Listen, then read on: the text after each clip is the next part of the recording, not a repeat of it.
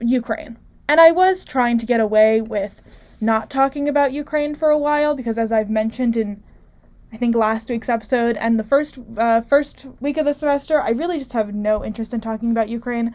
Not that it's not important, and not that I, you know, geopolitics is boring or anything. Even though uh, I just don't think that, you know, I I just I feel like everybody in the world is talking about it, and I feel like, you know, whatever. Mm, that that's that's extremely inarticulate, but I just don't want to talk about it. However, it's it is kind of the only thing uh, the news is talking about this week, probably for good reason. Um, but for that reason, we're going to start off talking about Ukraine. We're then going to talk about, guys, I'm talking about a sports story. Uh, we're talking about the Major League Baseball lockout and kind of some updates around that. I'm, I mentioned it briefly last semester, but we're going to kind of dig into that a little bit more. Uh, we're going to talk about um, an update with the Sandy Hook um, victims' families' lawsuit uh, against the gun manufacturer. And then we are going to do a couple Senate updates um, because there are some movements happening over there that I think it's important that we all keep abreast of, considering how important the Senate is going to be in the ability for Biden to accomplish any of his legislative priorities um, over the next year, if he will be able to accomplish anything he wants to do over the next um, year or the next nine or so months before midterms. Um, he's going to have to kind of work with the Senate and get the Senate to work with him. So it's important that we kind of keep abreast of everything that's going on there. So, without further ado, just going to jump into it. Um, oh, and also at the end, we have more boat news. If you listened along the last couple semesters, you'll know that I love boats. And so I've got a new boat story for y'all. Anyway, um, so first things first, Ukraine. Again, I tried to avoid it for as long as I could. This is the only thing that the news is concerned about right now, which I understand, but I'm still going to be petulant about because I don't want to talk about it. And that's, you know, that's my prerogative. This is my radio show, you know. Um, I have so much power back here behind my little behind my little control booth. Anyway, um, so, like I said last week, U.S. intelligence claimed that Russia was actively preparing to invade, um, and they kind of thought that it was going to happen this week. Of course, it didn't, um, as far as we know, um, unless they did it in secret, and just literally nobody knows. But, um, so they still haven't invaded, but it like wildly raised tensions, um, and just continuing the kind of trend of everyone, you know, a lot of brinksmanship, just kind of everyone pointing guns at each other and kind of who oh who's going to be the first one to move you know? Um, but war i think at least ba- based on american media war is definitely seen to be imminent. Like it's not a oh maybe this is going to happen. It's like this is coming down the line. This is going to happen very quickly. Like there's no kind of stopping it at this point. Um, so but i but i think the the interesting dichotomy is based off of like some of the research that i've been doing seems like people in the us are a lot more concerned than people in Ukraine. Um, and I obviously I don't know this for sure because I haven't spoken to anyone in Ukraine. Uh, but it kind of seems like like people aren't leaving. Like they're they're they they know that you know the Russian troops are about to march over the border, but they're not leaving their homes and they're just kind of hanging out. I whether that means that they're just like sick of running from Russia and they just want to kind of stay put and let the cards fall where they may. Maybe that's it. Um, or it's also possible that they just kind of do think that the the conflict is a little bit overblown, which is interesting. Um, but anyway, rather than talk about all the moves and counter moves, because you know we can sit here and we can talk about the the Security Council meetings. Um, we can sit here and, and talk about all the different meetings that NATO has had in Germany and the UK and everything else. That's boring. You don't need me to, to talk to you about that. Um, but the main question that I'm concerned about um, just kind of on a general level, is does Putin know what he's doing? Right? Like, what is his end goal? Is he some kind of mastermind or is he just kind of an idiot? Like, it's it's unclear to me, and you know, I'm sure a lot of people can can tell me better. I'm sure any of the Elliott students out there uh, can, can explain this better than me, but it's just a question of, you know, what is, what are his intentions? What is his strategy? It, does he have does he have an end game that he is actively working towards? Um, you know, some of the research I've been doing has been saying like Putin has always been a very detached international leader. He's been detached from um, the international community a lot, specifically, um, you know, as as the pandemic has started, he's definitely like pulled back uh, even more. he like a lot of conference like international conferences and stuff he's attended over um, you know zoom you know whatever um, as as we all know but you know even in-person conferences he's attended over zoom and uh, um, just generally kind of that you know the quite quite literally um, they there's there pictures of all the meetings that Putin has had with international leaders where they're t- they're sitting at two ends of a 20 foot long table like a really really really long conference table and they're sitting on opposite sides which is like you know the proverbial distance between Russia and the rest of the world and blah blah blah. It's like oh look at that. It's like a metaphor in real life um, which we of course love to see but anyway so he's been he's always been withdrawn from the international community uh, and he has now kind of been seen to be drawing back internally as well, and he's been kind of isolating himself from his ministers and from the rest of his government, which is a little bit interesting um, as well. So it's also like pretty well known that starting a full scale war is not in Putin's best interest, considering the fact that like according to most things that I've read, his main goal here is to scare NATO out of Eastern Europe right? Like he wants NATO to, to, to back the heck up, to take three big steps back.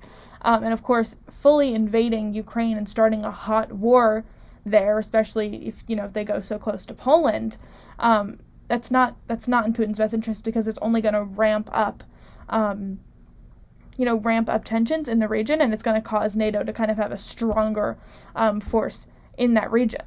Um, it's also interesting you we were talking about this in one of my classes but nato has been like pretty consistent and pretty unified on this. Um, so of course nato is not like a hugely unified body usually. They're not the best most efficient organization i suppose.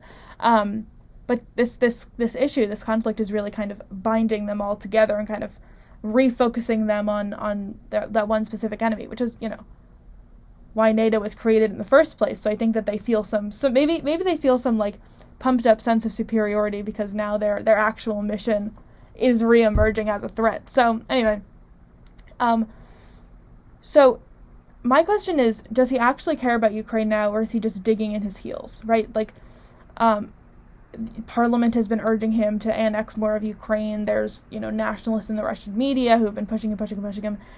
Does it mean now like he was just trying to scare NATO out, and now that NATO's not leaving, is he just kind of digging in his heels and saying, "Oh yeah, we were totally going to invade Ukraine. We're totally going to invade Ukraine." Um, I tend to think that that might be accurate, honestly, because um, again, full scale war is not in his best interest. He has no actual like interest in Ukraine. It's not like Ukraine has any like natural resources that Russia desperately needs, um, and so I think it's just more out of principle that he's staying and sticking to what he, he's doing now. Um, and so, you know, Putin is still arguing that the, the West is the aggressor and that they're, quote, exerting pressure and escalating tensions. Um, and so it's, it kind, it, again, it kind of feels to me um, like Putin is trying to turn NATO and turn the West and kind of, into kind of like the boogeyman um, of this whole situation, as opposed to kind of owning the fact that he was the aggressor in the first place. Um, and of course, again, like the, as I've said a couple times, full scale war is not in Russia's best interest at all. Like a short scale conflict is definitely supported by the Russian people, but a full scale war that like goes on for more than a week um, is definitely not going to be of you know it's not it's not going to assist with any kind of stability in Russia. Um, and the Russian people, I don't think, are going to necessarily be super into it. Um, and so, as soon as you know the, the Russian people start turning against Putin and start saying, "No, actually, like this is not what we want, this is not what you should be doing, there's going to be that that that issue of okay, great. We started this war, we can't back out now because, you know, Russia can't be seen as weak on the international stage, but now the people don't support it and now what do we do? Of course, not that Russia necessarily cares so much about the will of the people, I guess. Wink, wink, nudge, nudge. Um, but it's still significant, um, considering that they do kind of need some kind of popular backing, because Putin can't can't just do everything independently. And of course, if his government turns against him, if there's any kind of like larger um, situation there, it's not going to be good. But and then the main question that I've been reading about the kind of like, you know, the large larger overarching argument is, is he bluffing? Has he been bluffing this entire time? Um, a, a couple pundits that I've read, I think they're mainly like Russian um, scholars and stuff, have been saying, yeah, the Putin has been putting on this this show of being this like ooh scary like monster under your bed, Vladimir Putin and his shirtless horse riding, um, and so he's been he's been creating he's been he's been fostering this image of like the evil genius, and Americans are falling for it, and they're allowing tensions to be escalated more and more and more, um, which allows Russia then to blame the West and to blame um, NATO for any kind of escalating tensions, you know, because they were bluffing and saying, oh, well, we're going to invade the Ukraine, getting America and NATO to get all, you know, angry and puffed up in the way that only America and the American military can do. And then when a conflict starts, Russia can kind of blame that on the anger from the West, which is very interesting and very strategic and a little bit horrifying. Um, and it is interesting because I mean, I definitely, obviously, maybe maybe that is just the Russian narrative that I'm regurgitating right now, um, because we do know that there are Russian troops massed on the border. We know that the Russians are adding more troops every day to that region. Um, so we do know that there's a legitimate threat there. Um, but it is interesting. And also, if it's a bluff, it's a really, really expensive bluff. Costs a lot of money to have troops be stationed there for such a long time, um, and to like continually be adding troops and tanks and stuff like that. For that reason, again, like at this point, if Putin was bluffing, I think he would have stopped because it, it he would have said, "All right, yeah, you're right. You you got me. You got me." And he would have taken his troops and he would have gone home because now he's still spending so much money and nothing is happening for him. You know, his whole goal was to push NATO again out of Eastern Europe.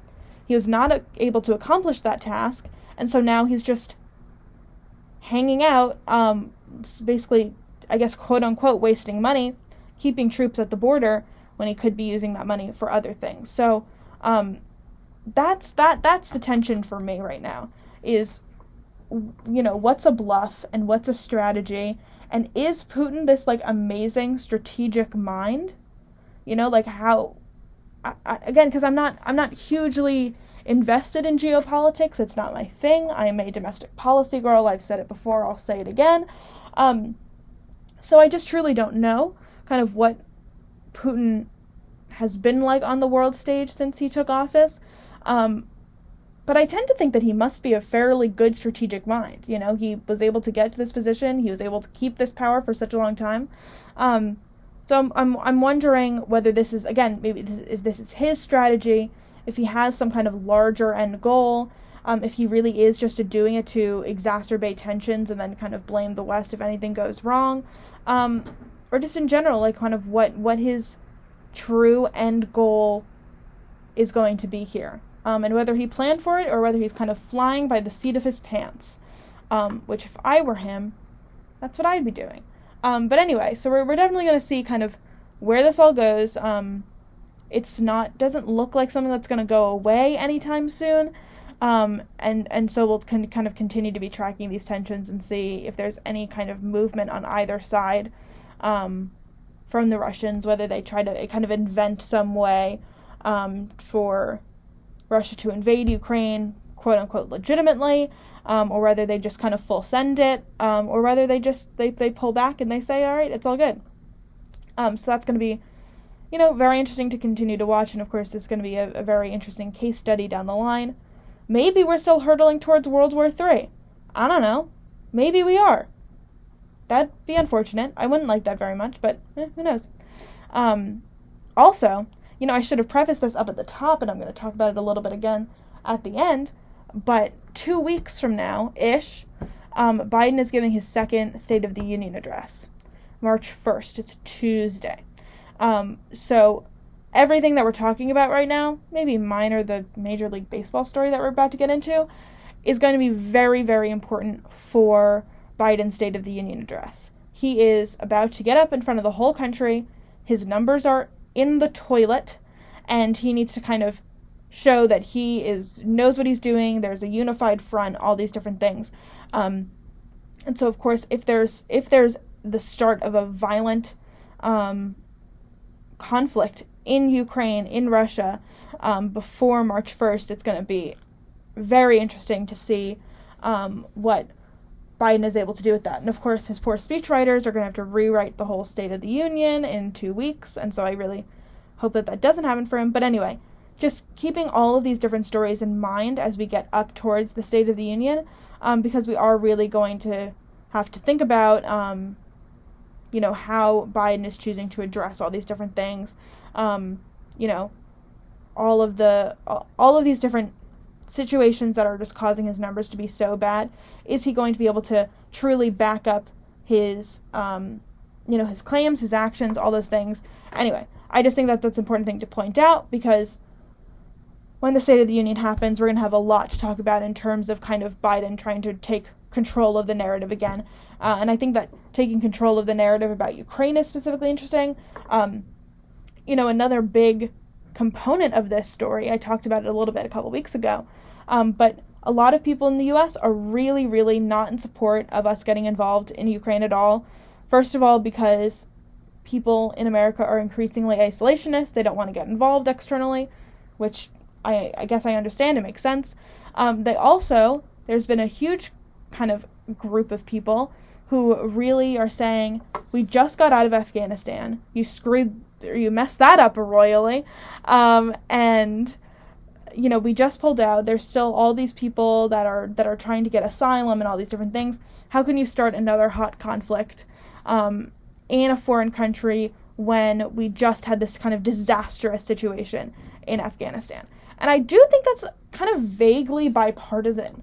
Um, i think that the isolation argument is a little bit more conservative i think to be honest i'm not i'm not 100% um, convinced by that.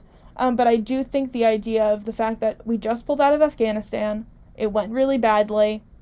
Maybe we need to reassess our kind of like international interference before we move forward. It's also more conservative um, than liberal, but then again, you know, kind of any action that Biden takes is going to have more pushback from conservatives. So that's just a blanket thing. If you haven't got that over the past year, that's the way that this works. Um, but Anyway, th- those are those are kind of like those two main domestic arguments against involvement. Although again, the the larger argument, I guess, is like this country is about to get invaded. Their sovereignty is about to be entirely violated. Whatever, like we have to go in, we have to help them. I don't know necessarily, frankly, where I stand um, on this topic. I think that uh, American interference generally is not a great thing. I do think that, I mean, go back to go back to some episodes from from from last semester where I'm talking about Afghanistan and I get a little heated, just a little heated, um, because we really were there for 20 years and we did nothing effective. Then again, we're not going into Ukraine to do any like peace building or state building. We're just going in to help them push out a threat. But then again, it's excuse me. Then again, it's the United States military. They're not very good at just going in fixing one problem and getting out. They're very committed to um, sticking around and seeing what else they can mess up. So I think that there is definitely something to be said in that in that sense. But that's all I want to talk about the Ukraine today. Of course, we'll always talk about it more, no matter no matter how hard I try. It will always, at least for this, you know, for the next couple weeks until something gives, um, it will it will continue to be a story that we talk about. But with that, moving on. Next thing I want to talk about a sports story. Emily Lamb of Sheep Thrills talking about sports. Heck yeah. Um, so, I may not be a huge sports fan, but I am a fan of collective bargaining. And that is the nerdiest sentence I've ever said. Um, so, I'm, you know, I may have mentioned the story briefly last semester when we were talking about all those labor strikes that were going on. And yes, we're talking about another labor policy story. So, you know, this is a running trend for this semester is me talking about labor policy stories, which is very exciting for me. Um, but anyway, talked about it briefly last semester. It's still ongoing, and I, I just think it's it's starting to draw a lot of attention again. Um, so I think that it's important that we talk about it. Um, so, Major League Baseball is kind of currently in a in a labor strike, labor shutout situation. Not really a labor strike because the um, it's the it's Major League Baseball that's locking the players out of being able to practice or communicate with their teams and all that kind of stuff. Um, but the the players could very easily come to the table and, and kind of agree on a plan because they have a, a lot of the power right now, which we'll get to. Um, and they're choosing kind of not to come to the table and not agree on a uh, on a new collective bargaining agreement, which is why I'm characterizing it kind of more as a labor strike um, than anything else, even though that's maybe not the correct terminology. Um, and so, in terms of in terms of labor disagreements, in terms of high profile labor disagreements, this story is very interesting to me um, because it's a very unique, interesting case. Because most of the labor strikes that we talk about are um, they're about like sorry i'm getting my water um, they're about you know, m- minimum wage workers who kind of have no larger audience, no larger representation. But the workers that we're talking about here, in terms of Major League Baseball players, are making potentially mil like almost always are making millions of dollars a year. So you know they're not, and they're also certainly not underappreciated. You know, like they're they're these major figures on the national and international stage. Um, so it begs the question of like should we be talking about collective bargaining? Should we talk should we be talking about unionization in terms of these athletes who are making so much money? Is it just like you're making a million dollars, be quiet and play baseball? Sorry, I'm going to take a drink of water. Excuse me. okay, I'm sorry about that. You know, look, getting up at seven o'clock in the morning to do this show, I don't have time to drink my coffee, so I was a little thirsty. But anyway, anyway, so, and also, you know, begs the question should we be talking about unionization and should we be talking about labor rights in terms of professional athletes? Um, but it also kind of begs the question if you're making millions of dollars a year, does that mean you, you shouldn't have access to those collective bargaining um, powers? And, you know, we talk about, we talked about the entertainment union in the past. Um, but anyway, it's just it's just an interesting dichotomy of kind of like the two biggest groups that we talk about labor advocacy with. One is people who are making millions and millions of dollars a year, and people who are making maybe, maybe $15 an hour. It's very interesting that those two groups kind of have to work together um, to kind of make this this movement much larger. But anyway, so a little bit of background. Um, last year, Major League Baseball organization um, locked players out after their collective bargaining agreement expired. And this was, uh, I think, last November or December, maybe early December. Um, and so it basically blocked players from entering any kind of team facilities um, or communicating with the their their team organization at all. Um, and so spring training camp was supposed to start this week, um, but the only people that were able to show up were people who are not currently affiliated um, with Major League Baseball. So, ready? I'm, I'm about. I'm. This is this is the best story for me because I don't know anything about baseball, but I'm gonna. I'm, so I'm gonna I'm gonna I'm gonna do the the comparison that I made in my head when I was reading about this. I was like, oh, so it's like a non-equity call for a show. I'm a horrible person. Uh, so if you don't know theater and you don't know baseball, basically what that so equity is the is the theater union and so they do um, they do equity calls where if you're part of the like the theater equity group, you can go to those and it's kind of you get a little bit more like attention. Or if you're non-equity, if you're just some schlub off the street, anybody can go to a non-equity call and they can try to you know like go to like an open call audition and get a part. So this is basically Major League Baseball's version of a non-equity call. So all these people who are not affiliated with Major League Baseball are able to come out for this like quote unquote mini camp that they're having instead of full spring training camp, which is very interesting. Um, the lockout, notably, was not a necessary step. Like once the um, collective bargaining agreement expired, they did not have to go into a lockout. Um, but the commissioner of the MLB decided to do it anyway because he's dumb, I suppose. I don't really know why he made that decision. I don't know who advised him on that and who's advising him now, but they should all get fired. They should all they should all lose their jobs. I don't I don't know what they're doing at this point.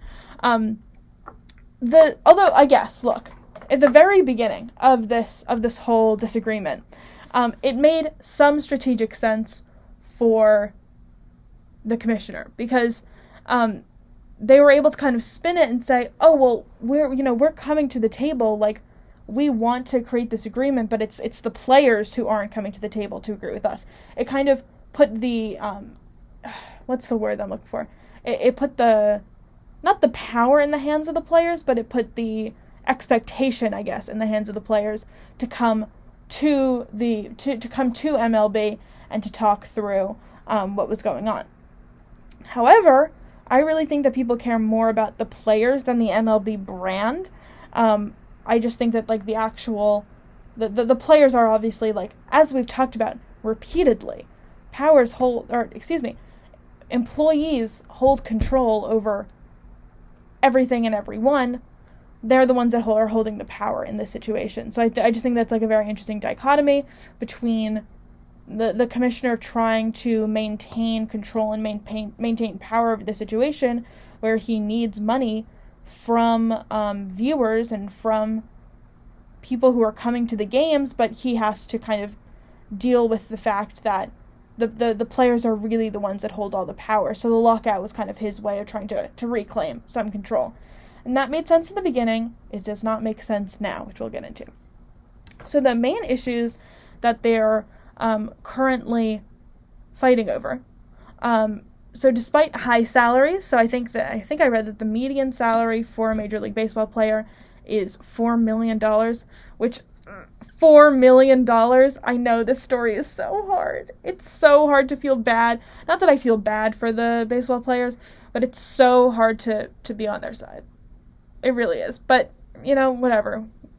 We stand with the workers we stand with the workers. Anyway, um, so anyway, despite high salaries, they haven't been moving along with team revenue increases, which if you'll if you if you'll remember again the stories from Striketober sounds similar to the fact that all these corporations are making so much money and they are not raising any kind of pay for the workers that are the ones generating all of the revenue. Whatever. There we go. That's the similarity between all of these stories is employers taking for granted the labor of employees. Employees are the ones generating the labor, but the employers are the ones that are actually benefiting from it. There you go. So that that's kind of that, that, that blank slate, even ground. It doesn't. I mean, it does, but for for sake of argument, it doesn't matter that one individual is making fifteen dollars and one individual is making four million dollars. You know, there's there's still that blank slate of a, an uneven employer-employee relationship. Anyway. And then, uh, you know, other me- measures that they've been talking about um, is obtaining um, earlier compensation for younger players because younger players are obviously less experienced and cheaper. And so a lot of organizations have been kind of taking advantage of that. Um, and so there's been a, a, conversation around trying to increase pay for those players so that they aren't being kind of taken advantage of. Um, other things, uh, creating ways for players to reach salary arbitration sooner, uh, raising luxury tax thresholds, curbing service time manipulation, um, and then forcing teams to be more competitive, uh, which I think is very interesting because I don't know. I think it's good. I think it's good that that players also want the sport to be more interesting and be more competitive through changes in the draft and altering alter, altering revenue sharing among teams, just kind of generally making the entire process more competitive from start to finish. So again, it seems so selfish on the face because shut up, you're making millions of dollars, but it's also the principle of it all, you know? And the in this situation at least, and in most situations, as I've said, the power is lying squarely with the players. Um, and so it's interesting to see how little the owners kind of are, are caving to the demands of of the players. Um, and here's my thing. Maybe I'm crazy. Maybe I actually don't know what I'm talking about. Though that that was not true. I always know what I'm talking about. Once again, I know everything and I am extremely smart. Um, and once again, because you can't see my face and my body language, that is sarcasm. Please don't take this out of context. Okay, anyway. Um, it seems easy enough, frankly, for the Players Union to just create their own baseball organization that isn't MLB, right? Like they, the, the, the, the they won't have the branding, they won't have the Yankees and the Mets and whatever. Um, but I don't I, I don't think the fans care. I think that they I think that the fans are very brand loyal, obviously, but I think that they care more about that they're not gonna they're not gonna watch a bunch of you know like they're not gonna watch me go out there and try to play baseball just because I'm wearing a Mets jersey. Like they don't the, the point of the watching the sport is the players. So I have a feeling that that viewers and consumers of Major League Baseball will kind of follow the players wherever they go. Um, so it's kind of off brand, but I think they want some off brand baseball more than nothing. And there's so there's so many investors out there who would be willing to go out and to help fund the, the creation of this new organization that by the way is caving to basically every single not maybe not caving, but to to lean into every single demand that the players have. The players already have this union. They're already all I think every single player is locked out. Um, so you know, it's it's it just tr- truly seems like they they have so much power that they're not even utilizing right now, um, which is very interesting. And I I would like to see them kind of even even if it's a bluff like ye old Vladimir Putin, I'd like to see them kind of start setting up the groundwork for creating a new organization that's a little bit more equitable to players, that has more profit sharing, and um, see what MLB does. Because what is MLB? Eh, who cares? Who cares about them? But anyway, um, that was slightly tangential, but still important, I think. Whatever. Anyway, as of now, um, players have yet to be financially impacted. Um, but the season is rapidly approaching, um, and they're going to have to come to an agreement soon, or nobody's going to get paid. Players, coaches, anybody, because if you're not selling tickets, you're not going to um, make any money. Um, and so, of course, the main goal right now is our lovely bottom line. Um, so that's kind of the, the deadline that's rapidly approaching. Players have rejected an offer of federal mediation because the players are saying that they're asking for like very fair things, and so why would they need someone from um, the federal government to get involved? Um, and the players have managed to hold out long enough that management is sweating, sweating. I mean, they they've already decided that they're going to truncate spring training from six weeks to four weeks, um, and so you know they can the, the the power is now shifting on a on a public relations stage um, from management to the players because again management is nothing without the players. This is not it this is also not the kind of um, labor where like they can get people to cross the picket line and you know be the ones working at the um, working in a factory which like obviously we know from the john deere story is like not actually how that works but just for the sake of argument like you actually need real athletes to play this game. You, you, you can't just pull some randos off the street and get them to do it. Um, and so now management can not only be blamed if the season doesn't start and kind of millions of dollars go out the window uh, but they can also be blamed for um, continuing kind of a multi year downturn in Major League Baseball due to the pandemic. Um, plus, local economies are suffering. There's a lot of economies that are, uh, a lot of like local towns that are, that rely on spring training and rely, and a lot of cities that rely on income and revenue from baseball um, to make money. You know, a lot of people were expecting to make that money and now they're not making it. And of course, all these restaurants and everything are now suffering even more because on top of COVID, on top of supply chain issues, on top of inflation, they're not making the money that they expected to be making because players are not there and spectators are not there. And that was the word I was looking for this entire time was spectator, not viewer. Ugh. It is early in the morning, y'all, and now I'm heated talking about Major League Baseball. What is this? Anyway. So, we also don't know now what the season is actually going to look like. If they don't break the lockout in the next couple of weeks. Spring training is going to be really short. Coaches aren't going to be able to coach. Players aren't going to be able to train. What do we actually expect the season to look like if the teams aren't able to work with each other before the season starts? And then are they going to have to push the season back? Redo the entire schedule? Ooh, I don't know, but not good. Not good at all. That's what I'll say. Um, and I really think that the MLB thought that they were going to be able to get away with keeping the lockout going. And now, like, again, like Vladimir Putin, uh, he, they're just digging in their heels. Because they can't be seen as as giving the players any wins because if the players get a win they'll kind of continue to, to push push push until they get everything they want which is like yeah. And again the as i've said the the really interesting difference between this and other labor strikes is that the players have a lot of like public power.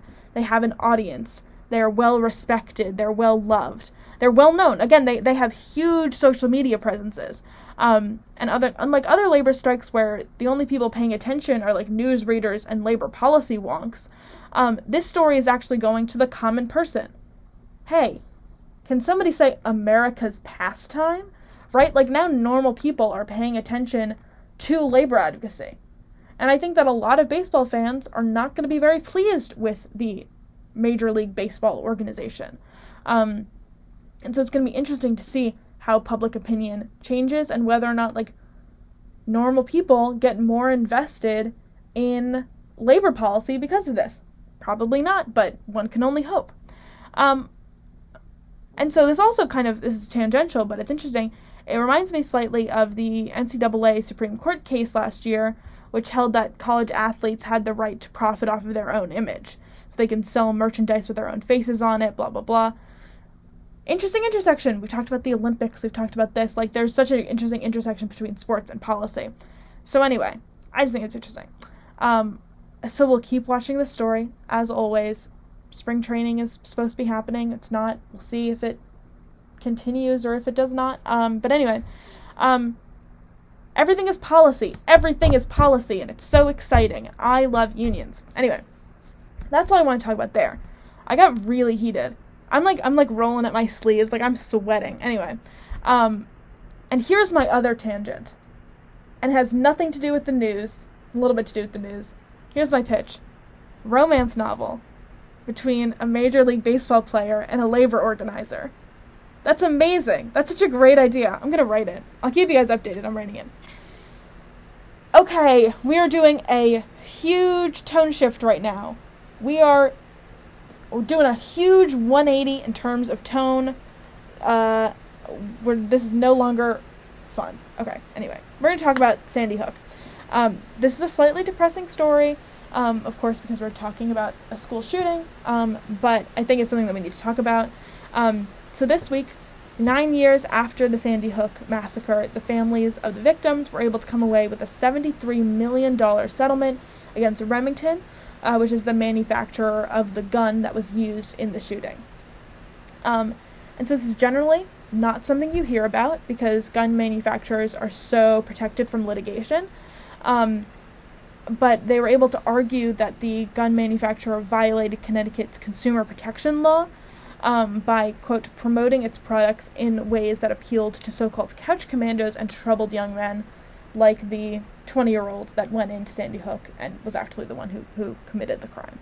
Um, and so, because this argument was successful, a lot of different lawyers have been saying that this kind of framework is now something that can be used um, in other school shooting cases to provide some kind of restitution to um, the the families of victims of shootings. Um, and this could be this could be a now a way for um, individuals to kind of again get around all of those different litigation measure or all those different kind of litigation shields um, that are kind of built up around gun manufacturers. It's so hard to kind of hold gun manufacturers liable for anything that happens because of their guns. Um, but now, because of the success of this case, it's possible that this argument is going to be able to be used in other situations. And again, the, the, the goal of the of the case, according to fam- families of the victims, was to quote pry open the industry and expose it to more scrutiny.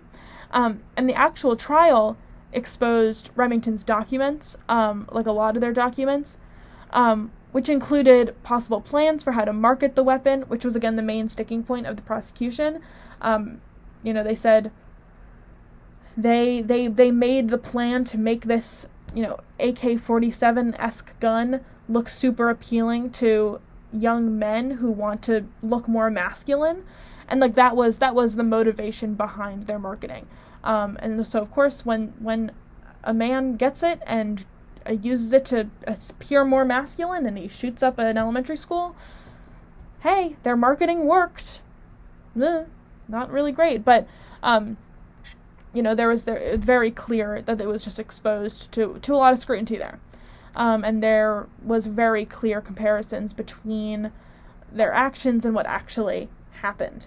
Um, so eh, yeah, that that that was kind of the the main point of the case. I just this is a short story, but I just think that it's important to talk about just because, you know, we've I feel like we've talked about gun violence a lot in the past, but as a college student and as a, I mean, I want to say, let's see, Sandy Hook was nine years ago, so I was 11.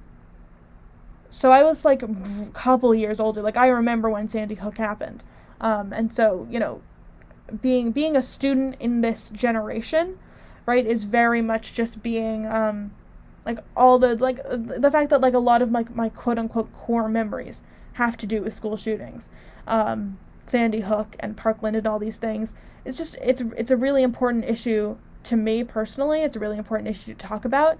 Um, just again because it is it is something that we have been talking about for so many years, and the fact that all these shootings continue to happen, continue to happen, continue to happen, um, and there's been nothing that's been done to stop them from happening.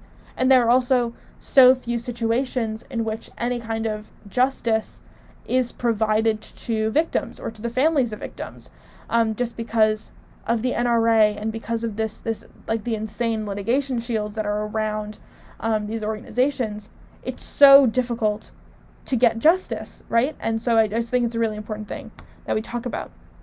And Sandy Hook as a case is so so interesting because it was such a huge story when it happened, and I think even today it's still something we remember and something we talk about. I feel like it's probably only second to probably like Columbine and Parkland in terms of like straight up infamy. Um, Columbine, of course, just because it was one of the first, and then Parkland just because it was so huge and like sparked this this entire movement. But Sandy Hook was such a heart wrenching, horrible story um, that I feel like it just is very much kind of lives and lives in everybody's minds. Um, and it's also just so interesting how how much it stayed in the news.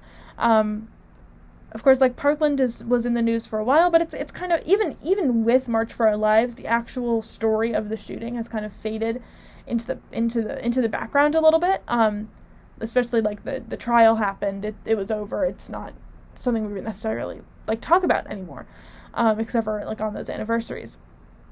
But Sandy Hook itself has stayed in the news for such a long time.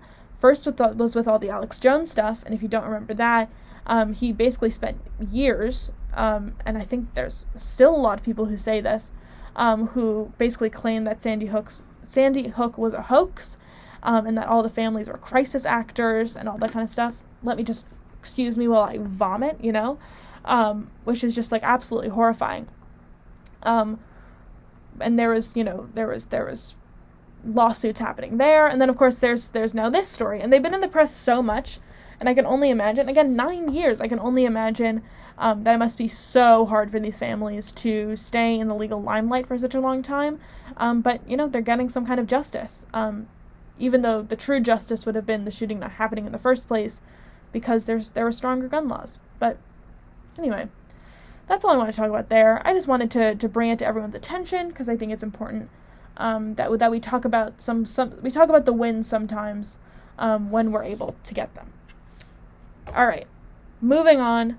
Last story. We're going to do this very quickly because I did not manage my time well, and now we only have 15 minutes, 10 minutes, really. So, I'm going to talk about the Senate very quickly. Hey, is the government going to shut down again? Maybe. Um, if you were not here last semester, we talked about the government shutting down in every other episode because the government almost shut down in every other episode. Um, honestly, I just need the government to just just end my suffering. Just shut down or don't shut down. You can't keep doing this to me. Anyway, um, this is specifically kind of in in in relation to the Senate. Um, we've talked about the Senate just generally being wildly efficient, and Chuck Schumer, the majority leader, being like uh, not super great at his job. Maybe, um, maybe not the most effective leader, but anyway, this is this just kind of a ooh, excuse me, I'm so sorry. I just literally backhanded the mic. That's so horrifying. Um, this is I, I use I do use a lot of hand gestures when I'm talking to you know talking to myself here, so I really just whacked the microphone, but I hope it's okay.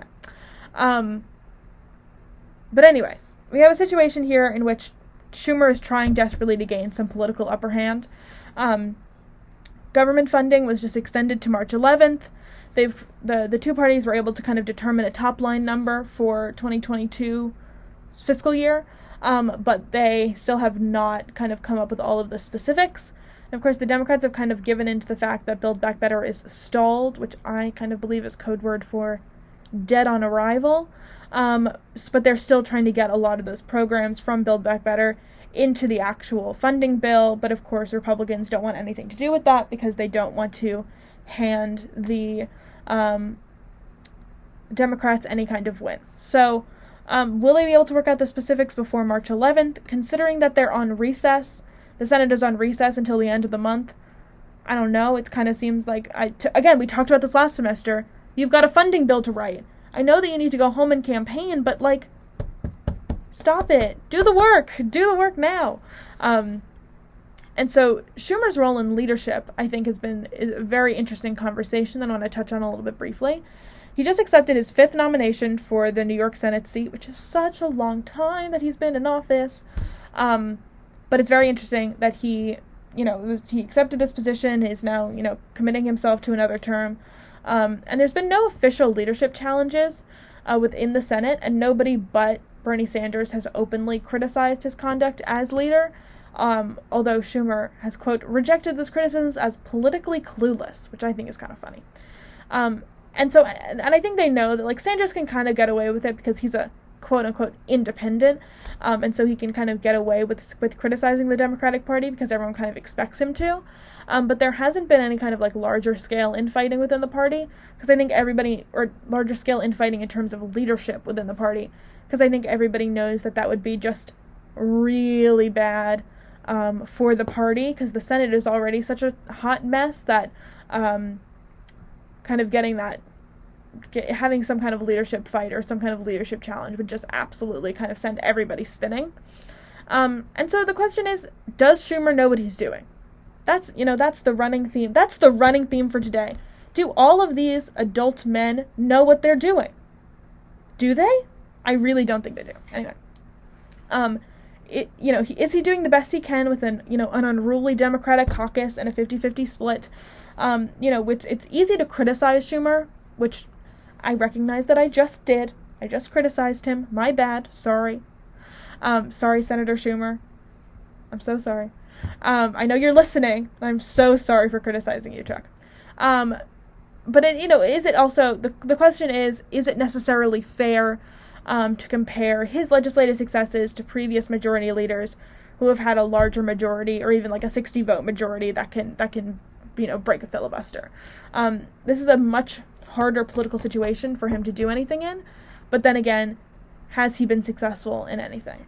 Um, and so we've got the these the, these main questions um, for Schumer and for Biden's legislative priorities. Is he going to get anything from Build Back Better done? Is he going to be able to get through the new SCOTUS nominee? Um, will there be any kind of sanctions bill on Russia or any kind of general path, legal path forward if Russia decides to invade Ukraine? Right now, an interesting um, conflict is that the Republicans are currently boycotting Sarah Bloom Raskin's nomination uh, to the Federal Reserve. Are they going to be able to push that nomination through? Um, and if the Republicans are effective in this boycott, will they be able to do the same thing to a potential SCOTUS nominee. Um, and, and, so those are kind of like the main questions that he's leaning on. And he's also been talking about so many different issues. Um, and so he kind of tries, he's trying to have his hands in, in a lot of things right now. And I'm not sure if it's necessarily the most effective strategy.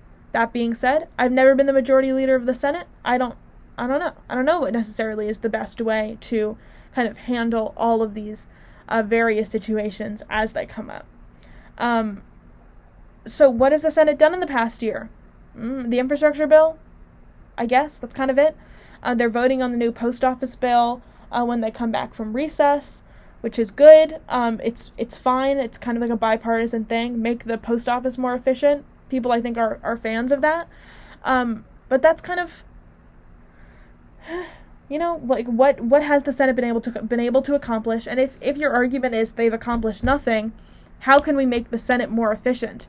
How can we, if we, you know, the Democrats do have a majority in the Senate. They should be able to do the work. They should be able to do what they need to do. Um, but of course, they're not actually able to get anything done because the Senate is a bad organization. It's not a good body. Ugh. We're back to my abolish the Senate kick. Abolish the Senate. Anyway, um, just because it's it's so clear that like it's it's not a democratic body, um, and I, I don't know. I think whatever. I don't think I I don't think I have a good takeaway from this little overview that I just did, but I do think that it's again it's important that we talk about where the Senate stands um, because once again, just as another reminder, we've got the State of the Union coming up, um, and Biden is going to have to kind of lean on the successes of the Senate, and the Senate can't can't hold him up. You know, they when you when you when you have all three, when you have the the trifecta of the House, the Senate, and the presidency, you're expected to be able to get so much done, and the Senate is just absolutely not doing the work that they need to do to get this work done. And is that Biden's fault? Is that Schumer's fault? Is that Joe Manchin's fault? Is it everybody's fault? Probably. Um, and it, I think it's just at this point, it's a matter of, of political will uh, more than anything else. But anyway, that's all with that. Of course, we'll always be talking about the Senate. There, there's no way that we won't be talking about the Senate. So anyway, um, and here in these last couple minutes, here's our fun story of the week. Boat news! Boat news. This is a new boat. It's not the Suez Canal boat. Um, but a cargo ship filled with luxury cars was on fire in the Atlantic. All of the employees on the boat were able to get out. Employees, I don't know if that's the right word. Um, but they're so they're all safe. So even though the boat is on fire, they're all good. Um, but now, according to maritime law, the boat is now basically like up for grabs. Like if you can get the boat, like it's all yours. How fun is that?